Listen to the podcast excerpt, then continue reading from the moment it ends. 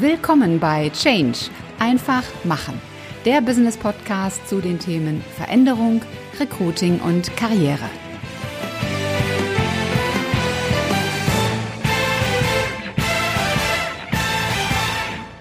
Hallo, liebe Podcast-Community und willkommen zu einer neuen Episode in deinem Business Podcast Change einfach machen. Mein Name ist Ulrike Winzer und ich bin die Gastgeberin dieses Podcasts. Heute habe ich wieder einen Interviewgast und möglicherweise kennst du diesen Mann bereits. Denn vielleicht hast du schon mal einen seiner Vorträge gehört oder vielleicht hast du auch eines oder mehrere seiner zahlreichen Bücher zu Hause im Regal stehen. Er hat mehr als 3000 Vorträge gehalten vor mehr als einer Million Menschen in 30 Ländern. Er hat über 50 Bücher geschrieben, davon einige Bestseller, die in 18 Sprachen übersetzt wurden. Dazu ist er noch in Forschung und Lehre an 18 europäischen Universitäten tätig. Und ich könnte jetzt noch viele Superlative ergänzen. Ich lasse das aber. Ich freue mich einfach sehr, dass er heute hier ist. Herzlich willkommen, Hermann Scherer. Liebe Ulrike, ich danke dir von Herzen für die Ehre, ich bin ja jetzt doppelt geflasht. Zum einen, dass ich so viel Gutes hören durfte und vor allen Dingen durch eine so bezaubernde Stimme transportiert hören durfte. Also äh, danke dafür und danke, dass ich dein Gast sein darf. Ich danke dir, Hermann. Du bist ja nicht immer so erfolgreich und so präsent gewesen, wie du heute bist. Und das, was ich gerade alles aufgezählt habe, das ist ja auch nichts, was von heute auf morgen passiert, sondern das ist ja ein Weg, eine Entwicklung. Und angefangen hat das alles mit einer Situation, die, glaube ich, gerade jetzt, wo das Thema Corona so viele beschäftigt und so viele Existenzen beschäftigt, auch für diese Menschen unglaublich wichtig ist, darüber zu sprechen und das zu erfahren, nämlich mit einer finanziell sehr herausfordernden Situation. Magst du das mal erzählen? Also, gerne, klar. Ja, tatsächlich, ich bin krisenerprobt, um das mal so deutlich zu sagen, äh, mehrfach natürlich aber ich habe einen, einen als, als Lebensmittelhändler Sohn und, und vielen Fehlentscheidungen meiner Eltern, die sie natürlich nicht bewusst getroffen haben, haben dazu geführt, dass ich tatsächlich das Erbe übernommen habe. Das war auch ungefähr ein Wert von einer knappen Million oder einer Million, aber dummerweise fünf Millionen Schulden dahinter standen, also äh, fünffach äh, gesamt verschuldet war. Und ich bin dann tatsächlich mit fünf Millionen minus losgetappert und ich hab, kann mich an schöne Momente erinnern, schön in Anführungsstrichen, wo ich noch meine EC-Karte in den Geldausgabeautomat reingeschoben habe und es kam kein Geld raus und es kam keine Karte mehr raus. Kam irgendwie nur so ein Hinweis so nach dem Motto, es wäre wohl besser, wenn auch diese Karte bitte gleich da drin bleibt, weil da wird nie wieder Geld rauskommen. So ungefähr. Also tatsächlich habe ich, obwohl operativ dann immer noch sehr rührig, ja auch Zeiten gehabt, wo ich mir tatsächlich keine Wurstsemmel kaufen konnte und es mag verrückt klingen und ich erzähle das gar nicht gerne. Es glaubt mir auch in der Regel keiner. Ich kann mich noch erinnern, ich war dann irgendwo mal im, beim, beim Fernsehen und habe das auch geschafft, da hinzugehen in Köln und so weiter und so fort. Mhm. Und dann ist mir aufgefallen, ich habe nur Socken an und keine Kniestrümpfe. Und du brauchst halt Kniestrümpfe im Fernsehen, wenn du auf so einem Sofa sitzt, damals bei Hans Meiser wenn die Hose äh, so hochrutscht. Genau, die Hosen hochrutschen. und du als eine der stilvollsten Frauen, die ich kenne, weißt natürlich, Männer dürfen ihr, ihr männliches Bein nie zeigen, also zumindest nicht im Fernsehstudio. Und ich dachte, Mensch, jetzt besorgt ihr bitte Kniestrümpfe, hatte aber kein Geld mehr und habe mich dann tatsächlich äh, vor die, ich glaube, es war irgendein Edeka in Köln-Hürth oder was auch immer, vor diesen Edeka hingesetzt, gebettelt, äh, mhm. und wartet, bis ich, was auch immer das war, 12,85 Euro, um irgendwelche Kniestrümpfe im Edeka-Laden zu kaufen. Mhm. insofern, ja, ich kenne äh, Krisenzeiten und Geldbeschaffung in Krisenzeiten. Jetzt ist fünf Millionen ja schon eine ziemliche Summe, die auch vielen Respekt äh, einflößt. Wie bist du dann daran gegangen? Wie hast du das gemacht, das äh, in den Griff zu bekommen? Naja, im Nachhinein muss man sagen, das war ja mehr Dummheit und Naivität und Selbstüberschätzung als überhaupt irgendetwas Vernünftiges. Ja? Ähm, das machst du damals mit 30, da sagst du, ach, ich schaff das leicht, Vater, ich hol den Karren aus dem Dreck. Das, ich meine, erzählen kann man sowas viel. Damals waren auch diese mhm. fünf Millionen, die standen nicht auf einem Blatt Papier. Das war halt, waren halt Schulden. Danach kam dann erst auf, dass es letztlich so viel waren. Und, und natürlich ist es viel und ich will aber dennoch auch sagen, ich erlebe heute natürlich Menschen, die manchmal 10.000 Euro oder 15.000 Euro Schulden haben und um vielleicht kurz vor der Privatinsolvenz zu stehen. Mhm. Und ich will in keinster Weise, dass das minder schätzen. Ich weiß, dass 10.000 Euro sehr viel Geld sind oder 15.000 Euro logischerweise noch mehr. Aber manchmal denke ich mir, da könnte man doch noch was anderes tun, als den Kopf in den Sand stecken. Und manchmal ja. würde ich, und das meine ich äußerst liebevoll, meinem Umfeld jedem fünf Millionen Euro Schulden wünschen. Gar nicht auf Dauer, aber nur mal so zum Reinfühlen. Weil, und das war letztlich auch die Antwort, also ich, ich wusste damals noch gar nicht, dass man Insolvenz anmeldet. Also das ist wirklich vollkommen, vollkommen mit Naivität geprägt. Ich dachte, du musst halt arbeiten. Ich habe doch gar keine mhm. Ahnung, was fünf Millionen sind. Also, also du machst halt, ja. Und das ist mir das, also dann natürlich, wenn du einen Kontostand siehst, wenn dann die Sparkasse zweimal am Tag anruft mit der Fragestellung, Scherer, wie geht's Ihnen eigentlich? Und ich noch die Frage zurückstelle, warum fragen Sie das? Sind Sie an meiner Gesundheit interessiert? Und die sagen, ja, wir sind sehr an Ihrer Gesundheit interessiert. Äh, dann ist mir irgendwie klar geworden, das scheint jetzt ziemlich harte Nummer zu sein. So, ja. aber es, es war in zwei Sätzen, es war schrecklich, schrecklich, schrecklich. Ich habe viele Nächte geweint und geheult und geschrien und getrampelt. Aber es war auch großartig. Ich habe dadurch gelernt, in extrem großen Nummern zu denken. Also mhm. wenn du fünf Millionen abzahlen musst, dann denkst du nicht mehr in, in 500 Euro Schritten, weil da wirst du ja. nicht, nicht, kommst du nicht weiter. Und das hat mir heute geholfen. Also heute bin ich heute, äh, ich meine, ich bin immer noch eine, ein kleiner Fisch, aber wenn es mir heute gelingt, ein Business gut aufzubauen, dann auch deswegen, weil ich anders gelernt habe zu denken. Mhm. Du hast ja angefangen damit, dass du für Unternehmen tätig warst, dort auf den Businessbühnen der Welt gestanden hast, hast aber mittlerweile dein Geschäftsmodell geändert und heute ist deine Devise, ich helfe Menschen groß zu werden, ich helfe Menschen sichtbar zu werden. Was war der Auslöser dafür, dass du gesagt hast, ich mache das jetzt was anderes? Ich, ich liebe ja klare Worte also ich war ja, also erstmal der Markt ist ja riesengroß. Mhm. Den, den, kennt fast keiner, aber tatsächlich braucht ja jede Firma irgendeinen Speaker für irgendein Event. Manche Firmen brauchen so einen Speaker gleich 10, 20, 30 Mal. Banken, Konzerne und Co. Man glaubt das nicht. Aber ich kann mich selbst an viele kleine Firmen erinnern, die halt mich gebucht haben, um beim Abendessen einen Vortrag zu halten. Mhm. Und das habe ich 3000 Mal gemacht. Und jetzt also das war wunderschön, ich habe die Zeit genossen. Ich war damals äh, HON-Member bei der Lufthansa, das heißt, du fliegst äh, mehr als ein Pilot in der Regel. Und ich habe das Ganze nur innerdeutsch gemacht. Ich war jeden Tag zweimal im Flugzeug gesessen. Mhm. Und, und jetzt kommt der Grund, warum ich auch aufgehört habe. Ich kenne jeden Flughafen in Deutschland, ich kenne jede Toilette in Deutschland und ich kenne jedes Toiletten in jedem Flughafen. Und ich kenne in jedem Hotel, ich kann da die, die Toilettenanzahl durchgeben und so weiter. Ja? Also ähm, will damit sagen, irgendwann wird's langweilig und du kannst dich selber nicht mehr hören. Und für viele ist es natürlich aufregend, für den Speech nach Hamburg zu fliegen. Aber wenn deine Landung gerade die 327. in Hamburg war, dann wird's auch langweilig. So. Und da mich in Rio de Janeiro keiner hören wollte und in Tokio mich keiner gebucht hat und äh, überhaupt keiner was von mir wissen wollte, außer der deutschsprachige Raum, ähm, und ich aber dann noch zwei kleine Kinder hatte. Dann habe ich tatsächlich begonnen, selbst äh, Veranstaltungen durchzuführen. So. Also das war jetzt die menschliche Aussage, der Ruf nach Kind und Frau und so weiter, was auch die Wahrheit ist. Und jetzt kommen wir auch noch zur wirtschaftlichen Aussage. Früher war es vollkommen unmöglich, Veranstaltungen durchzuführen. Früher hat man gesagt, mhm. wenn du Veranstalter bist, wirst du, gehst du sowieso pleite und da kannst du keine Hallen füllen. Digitalisierung hat die Welt total verändert. Du kannst heute, wenn gerade keine Krise ist, kannst du Veranstaltungen füllen, kannst Hallen füllen und kannst, das, das darf man ganz klar sagen, mit den Veranstaltungen natürlich auch wesentlich mehr verdienen, als man das sonst als Redner tut.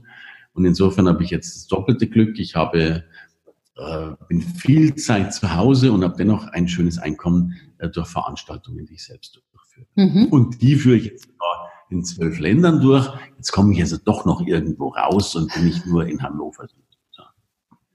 Ja, sehr gut. Aber das, das war ja auch so ein, so ein Sprung dann zu sagen, ähm, ich, ich nutze jetzt auch diese digitalen Wege, ähm, mache Facebook-Ads und was auch immer, wenn man vorher wirklich jetzt mal nur in Anführungszeichen, du weißt, wie ich das meine, äh, auf den Bühnen gestanden hat und plötzlich dann auch Online-Kurse anbietet und ja über das Netz verkauft, oder? Na, es ist schrecklich, weil auf einer Bühne, da hast du Leute, die lachen, die dir zustrahlen, die dich anschmunzeln, die dir Applaus geben. Und im Netz, da, da hockst du bei so einer blöden Kamera und sagst, hurra, also genauso, ich finde ja Zoom, ich meine, Zoom ist heute wunderschön, weil du mir gegenüber sitzt. Oh. Aber, aber Zoom ist ja auch was Ekelhaftes, ja. Da, da sitzt du da so vor der Kamera und schaust recht blöd und, ähm, ja, das ist schon schlimm. Und, und ich finde Facebook übrigens ganz schlimm. Also ich poste ja in der Regel nicht mein Mittagessen, aber, aber wirtschaftlich sind diese Kanäle sensationell und, ähm, und das ist schon großartig, was wir dadurch erreichen können. Also ich bin, ich bin restlos begeistert von mhm. Facebook mhm. als Wirtschaftskraft. Das Thema sichtbar werden ist ja für viele Menschen, habe ich so die Erfahrung gemacht, eine echte Herausforderung. Was sind denn so die drei größten Fehler aus deiner Erfahrung, die Menschen machen und was können sie tun, um diese Fehler zu vermeiden? Also erst muss ich grundsätzlich sagen, warum überhaupt? Ich, ich, ich, ich fange zu weinen an, ich fange zum Schreien an, ich fange zum Heulen an. Ich habe die Schnauze so voll. Ich bin so ein ja, weil ich erlebe so viele Menschen und, und da brauche ich keine Krise dazu. Ich erlebe so viele Menschen, die, die großartige Menschen sind, aber die am Ende des Monats nichts zum Beißen haben, nichts zum Fressen haben, um das so hart zu sagen. Mhm. Und, und, die weiß Gott, die zwar 27 Ausbildungen und Weiterbildungen gemacht haben, aber nicht in der Lage sind, ihr Leben zu bestreiten. Und da rede ich noch gar nicht von einem großartigen Leben. Und wenn ich jetzt dich als stilvolle Frau noch mir gegenüber habe, dann kommt mein Spruch natürlich, ich sage, jede Frau sollte vor einem Chimichu-Laden oder Christian Labuta-Laden oder wie die da alle heißen, nicht nur schauen dürfen, sondern auch tragen dürfen. Also da muss man schon auch mit ein paar Schuhen rausgehen. So. Und deswegen ist Qualität allein nicht ausreichend, man muss die Qualität sichtbar machen. So. Mhm. Du hast nach drei Antworten gefragt. Das erste, genau. Die meisten Menschen machen ihre Qualität schon mal nicht sichtbar, weil sie es selbst nicht glauben. Diese eigenen Zweifel, dieses Ich kann nicht, ich bin nicht gut genug und so weiter. Haben wir alle, aber die meisten eben zu viel. So. Mhm. Der zweite Punkt ist, dass, dass Menschen glauben, dass dass sie mit Qualität um sich schlagen müssen. Und natürlich sage ich, Qualität ist die Grundvoraussetzung, aber manchmal ist eine ganz andere Qualität gefragt als die Qualität, von der wir glauben, dass sie gefragt ist. Das heißt? Ich will dir ein Beispiel geben. Mein Steuerberater, der hat mit mir zum Beispiel Sprechverbot. Weil mein Steuerberater ist ein Kann ganz, verstehen. wunderbarer Mensch, der ist total klug. Aber wenn ich eine Frage stelle, dann gibt mir der eine Antwort, mit Paragraphen, Unterparagraphen, ich weiß nicht was, davon verstehe ich nichts. So. Willkommen im Club, du bist nicht alleine. das glaube ich. So, und, und er meint, und, und, und das ist natürlich auch ein Teil dessen, ein Teil seiner Qualitätsvorstellung ist, alles zu wissen, was ich durchaus äh, bestätigen kann. Mhm. Aber das heißt ja nicht, dass ich alles senden muss. Ich muss natürlich das, was ich weiß, so aufgerecht drüber bringen, dass es auch mein Gegenüber, der davon keine Ahnung hat, sprich ich, auch verstehen kann. So. Und deswegen ist ja mein Spruch, Wissen wird mit 500 Euro faktoriert, Gänsehaut mit 10.000.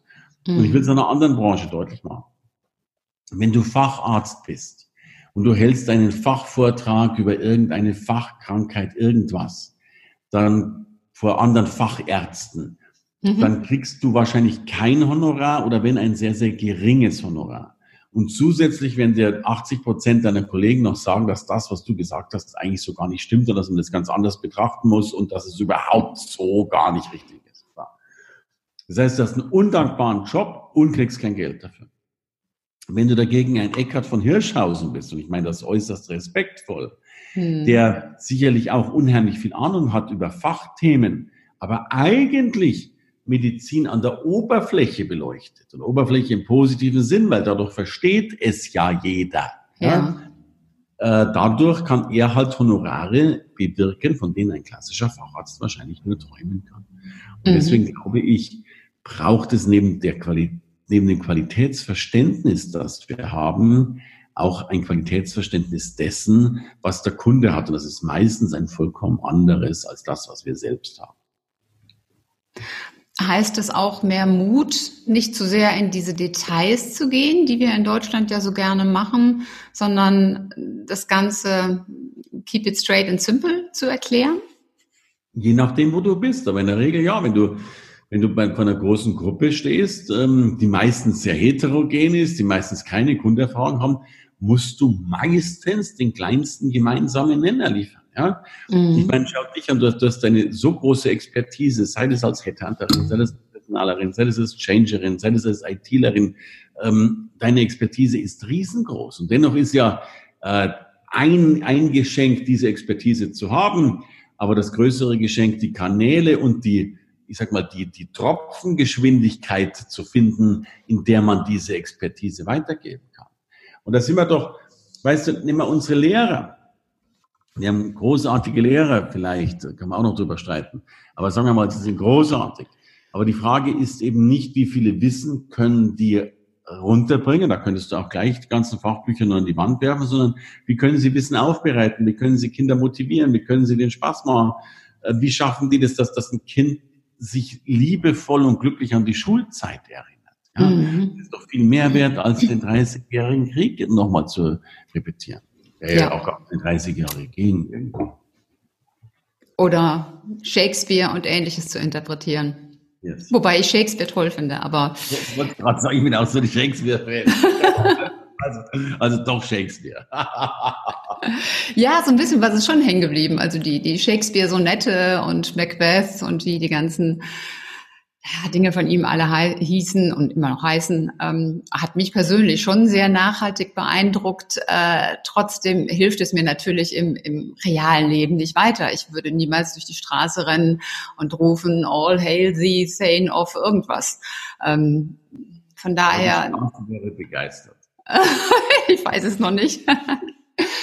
Du hast vorhin das Thema Selbstzweifel angesprochen und du sagst ja auch selber in deinen Vorträgen, dass, dass du auch an dir zweifelst. Wobei, wenn man dich hört, dann, dann mag man das ja gar nicht glauben. Aber es ist ja menschlich und es ist normal und wir kennen das ja alle, diesen, diesen Quatschi, der da in uns immer hin und her redet. Und jetzt gibt es die einen Menschen, die beschäftigen sich dann mit diesem Quatschi und die kommen da überhaupt nicht raus. Und die anderen, die, ja, die stecken das locker weg. Wenn ich jetzt mal die in der Mitte nehme, dieses zwischen Schwarz und Weiß, die das Potenzial haben, die gerne würden, was rätst du denen? Wie können sie mit diesem Selbstzweifler Quatschi am besten umgehen, um den so ein bisschen an die Seite zu bekommen?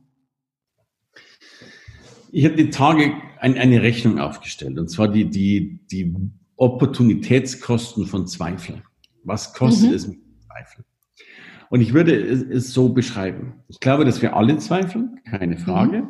Und ich habe einfach mal angenommen, über die These kann man lang streiten, aber ich habe mal angenommen, jeder Mensch zweifelt am Tag eine Stunde. Vielleicht nicht am Stück, mhm. aber hier mal wieder, da mal wieder, vielleicht dann nur so, so parallel.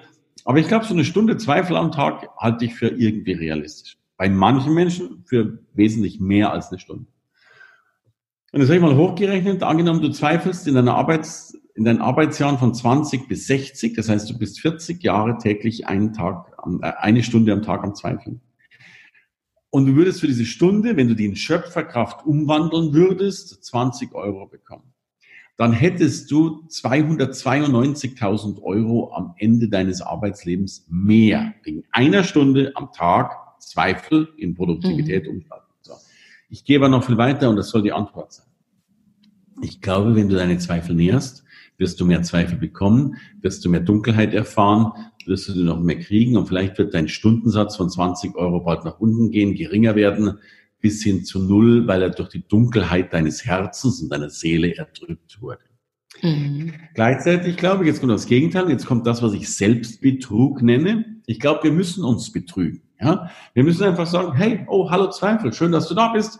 Ich komme mal wieder auf dich zu bei Gelegenheit zur Zeit, die nächsten 40 Jahre passt's gerade schlecht. Ja? Und du wandelst sofort den Zweifel in etwas um, in deine Schöpferkraft.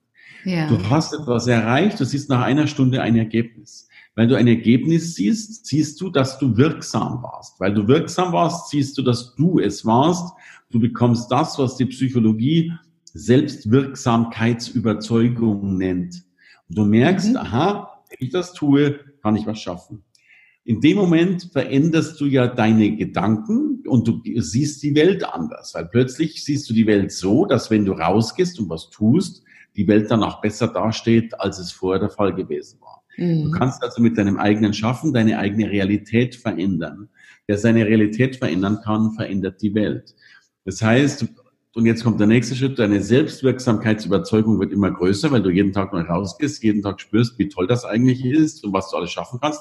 Das heißt, deine, deine Lösungen, die du entwickelst, werden immer größer. Dadurch wird deine Wertschöpfung immer größer und dadurch wird wiederum die Wertschätzung deiner Person und deiner Lösungen immer größer und dadurch wirst du in Zukunft mehr Geld verdienen. Das heißt, du kommst irgendwann von den 20 Euro vielleicht auf die 100 Euro. Und hätte man jetzt 100 Euro pro Tag, den man Zweifel umwandelt, dann hättest du nach 40 Jahren für nur eine einzige Stunde am Tag ein zusätzliches Einkommen von 1,5 Millionen. Da rede ich noch gar nicht über Zins und Zinseszins. So. Wow. Und wenn ich das so sehe, dass ja so, weißt, ich liebe, ich liebe solche Rechenbeispiele, auch wenn sie jetzt natürlich irgendwo mal an den Haaren, nicht an den Haaren, aber an den Härchen herbeigezogen sind. Aber sie sind zumindest, sie zeigen aus, was eine Stunde im Leben ausmachen kann. Und jetzt wissen wir alle, wie es oft aussieht und die Schweiz momentan überlegt, Netflix zu verbieten, weil das Internetsystem zusammenbricht, weil alle in diese Glotze reingucken. Und ich habe auch logischerweise, ich habe auch mal meinen Frust, ich habe auch oft Angst und ich habe auch jetzt, als diese Krise losging, ich habe mir zwei Netflix-Serien auf einmal reingeguckt und eine Flasche Rotwein mit dazu ausgetrunken. Oh. Äh, das war auch dringend nötig aber dann ist es halt auch wieder gut. Ähm, ja. Um dann eben am nächsten Tag diese Stunde zu beginnen und dem, dem, dem Quatschi zu sagen, hey Quatschi, du bist großartig, du bist leider erst in 40 Jahren dran, können wir noch so lange aufschieben. Finde ich, finde ich einen sehr, sehr tollen Impuls. Das wäre aber auch nochmal ein guter Titel für ein Buch. Rechnet sich Selbstzweifel, Punkt, Punkt, Punkt. Und was sind die Alternativen? Absolut, ja, ja. Soweit der erste Teil des Interviews mit Hermann Scherer. Wenn du wissen möchtest, wie es weitergeht, dann schalte einfach bei der neuen Folge wieder ein und sei dabei. Das war's für heute. Ich hoffe, dass dir die Folge gefallen hat und dass du richtig tolle Impulse für dich mitnehmen konntest. Am besten sind immer drei ganz konkrete Dinge, die du sofort umsetzt und die dich weiterbringen. Und wenn du drei Menschen kennst, die von diesen Impulsen ebenfalls profitieren, dann teil doch einfach die Folge mit ihnen. Hat dir diese Episode gefallen? Hinterlass mir gerne eine 5-Sterne-Bewertung und eine Rezension bei iTunes. Und am besten abonniere auch gleich den Kanal, damit du keine Folge mehr versäumst. Wenn du Fragen hast oder Ideen, Anregungen, Verbesserungsvorschläge oder Themenwünsche, dann schick mir gerne eine Nachricht. Alle Kontaktdaten zu mir findest du in den Show Notes. Und ich hoffe natürlich, dass du auch beim nächsten Mal wieder mit dabei bist. Bis dahin, sei großartig, mach einfach Change. Deine Ulrike Winzer.